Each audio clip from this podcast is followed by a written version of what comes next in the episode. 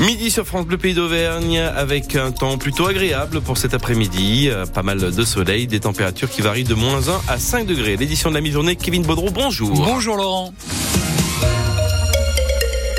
Du nouveau dans... Non, excusez-moi, c'est pas du tout le bon... Euh... Excusez-moi. On démarre avec l'expérimentation d'Enedis dans le Puy-de-Dôme. C'est pour bientôt. 150 lettres sont parties à destination des particuliers. Un foyer sur deux concerné par une expérience de réduction temporaire de la puissance électrique de la part d'Enedis.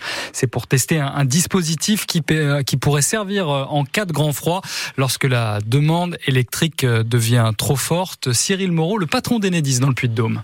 Euh, on va expérimenter une solution qui permet d'éviter de faire du, du, délestage en cas de tension sur le réseau. Et euh, tension sur le réseau, ça veut dire qu'à un moment donné, s'il y avait un déséquilibre entre la production et la consommation. Et donc la solution qu'on va tester, c'est de réduire euh, la puissance des clients à 3000 watts pendant une durée de deux heures, le jour J, hein, le jour où sera décidé de, de, faire cette expérimentation. 150 000 clients sur le Puy-de-Dôme. En gros, quand vous avez un frigo, un congélateur, de l'éclairage, un ordinateur, votre box internet, la télé, voilà, ça, ça fait à peu près 2000 watts. Donc ça veut dire que le jour de l'expérience, pendant les deux heures, il vaut mieux couper son chauffage. Il faut pas faire de grosses machines et ça dure que deux heures. Et les abonnés qui accepteront de participer à cette expérience auront droit à une prime de 10 euros. Ils peuvent également la refuser. Elle n'aurait subi aucun abus physique ou sexuel. C'est le résultat de l'autopsie du corps de la jeune fille de 19 ans découvert mardi dans le Cantal à Saint-Flour. Enquêteurs attendent désormais les résultats des analyses toxicologiques. La courbe des prix est-elle enfin en train de se tasser? Oui, L'inflation a atteint 4,9% l'année dernière, nous dit l'INSEE. C'est légèrement moins qu'en 2022. Mais pour ce qui est de nos courses, les tickets de caisse ont continué leur flambée. Les prix dans l'alimentaire ont augmenté de près de 12%, quasiment deux fois plus vite qu'en 2022. Mais dans ce secteur, il y a quand même une bonne nouvelle. Emmanuel Collardel, la tendance est plutôt encourageante sur les derniers mois. Oui, si on regarde le chiffre global dans l'alimentaire en décembre dernier sur les 12 derniers mois, c'est celui-là qui nous donne la tendance actuelle et avec une hausse des prix à 7,4%, on voit bien que l'inflation est en train de ralentir. Dans le détail, si nos courses ont quand même coûté bien plus cher cette année, c'est d'abord à cause du sucre dont le prix s'est envolé plus 27% avec des répercussions sur des produits comme les céréales du petit déjeuner ou encore le chocolat en poudre, troisième plus forte hausse, quasiment 14%.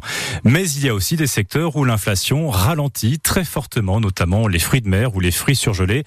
Au début de l'année dernière, on craignait une nouvelle flambée provoquée par les négociations annuelles entre industriels et grandes distributions, mais ce fameux Mars rouge n'a pas eu lieu.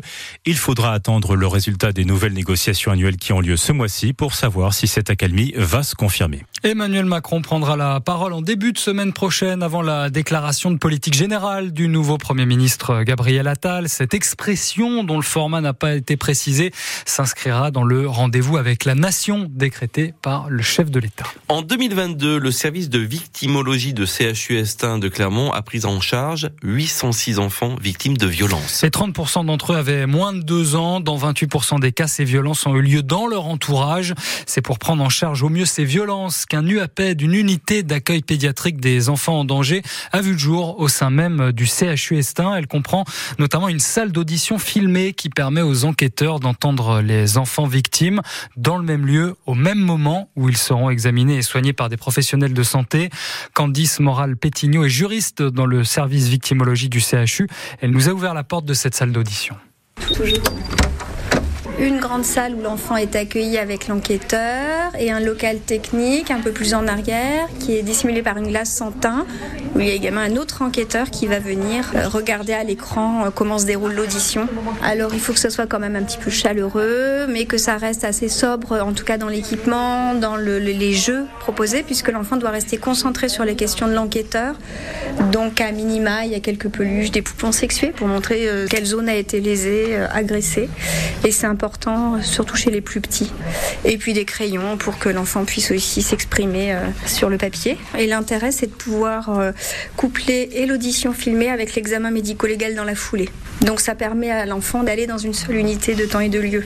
On part du côté du Lioran où 23 pistes et 14 remontées mécaniques seront ouvertes durant ce week-end. Ouverture également de deux pistes de luge et de l'itinéraire de ski de rando. Et oui, la neige fraîche est tombée en abondance dans le Puy-de-Dôme mais aussi dans le Cantal. Elle permet une ouverture de la majorité des domaines skiables auvergnats pour le week-end.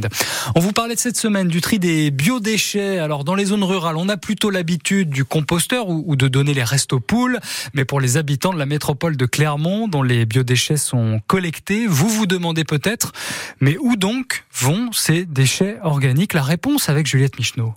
Eh bien, ils vont nourrir un méthaniseur installé sur le pôle Vernéa de Clermont. C'est juste à côté de l'incinérateur. Je vous emmène d'abord dans un grand hangar. Il y a d'un côté les déchets végétaux, genre les branchages hein, qui vont être compostés, et de l'autre les déchets alimentaires. Alors c'est étonnant, il y a pas mal de chats qui tournent autour, et là un camion qui arrive. Là, on a un camion de collecte qui vient de, décharger euh, sa collecte de biodéchets. Il se passe quoi ensuite derrière? Ensuite, ces biodéchets vont être euh, récupérés pour être euh, broyés. C'est Olivier Metzalira, directeur général du Valtom, qui m'accompagne pour cette visite. Issu du broyeur, ensuite, il va y avoir un criblage pour gérer les indésirables. Oui, parce que dans le tas que j'ai sous les yeux, là, parmi les épluchures ou les restes de repas, il y a quand même quelques emballages plastiques. Et une fois ce déchet criblé, il va venir alimenter la trémie du méthaniseur. Donc là, on arrive à l'extérieur du site, donc on est face au méthaniseur. Un gros bâtiment en béton. Et à l'intérieur, eh il faut imaginer un gros système digestif, explique Boris Blanchet. C'est l'adjoint au responsable d'exploitation de ce pôle vernéa. C'est comme un estomac, donc le but c'est de digérer. Donc il y a une quantité de bactéries qui se trouvent à l'intérieur. Pour éviter de les perdre, on chauffe ce digesteur à 53 degrés précisément pour toujours avoir cette quantité de bactéries. Il y a un agitateur là qu'on voit au milieu qui va permettre de brasser toute cette quantité de déchets pour homogénéiser. Et puis bah, petit à petit, donc le déchet avance et il est de plus en plus digéré. En ce moment, cet estomac avale 20 tonnes de biodéchets par jour, mais on peut monter jusqu'à 45. Des déchets qu'il va mettre 25 jours à pleinement digérer. Et après la phase de digestion, bah, vous savez comment ça finit pour vous et vos intestins. Et eh ben là, c'est à peu près pareil. Je ne sais pas si vous entendez. Cette espèce de boue épaisse qui sort du méthaniseur, c'est le digesta qui au bout d'un mois va devenir un compost prêt à l'emploi pour les sols agricoles. Et puis ce processus de digestion va aussi produire du gaz, explique le directeur du Valtom, Olivier Messalira. Du biogaz euh, assimilable à du méthane, milieu d'année 2024. Euh, euh, ce gaz-là, il va être épuré pour être mis aux normes GRDF. Il va être injecté dans un réseau GRDF et bah, les bennes d'ordre ménagères qui collecteront les déchets alimentaires pourront euh, s'avitailler avec le biogaz produit par les déchets qu'ils auront collectés. Et pour ça, il en faut des biodéchets. Aujourd'hui, c'est 10 à 12 000 tonnes par an qui sont collectées sur les agglos proches du méthaniseur, sachant que sa capacité peut aller jusqu'à 18 000 tonnes. Et dites-vous que ces biodéchets, c'est un tiers de ce qu'on jette.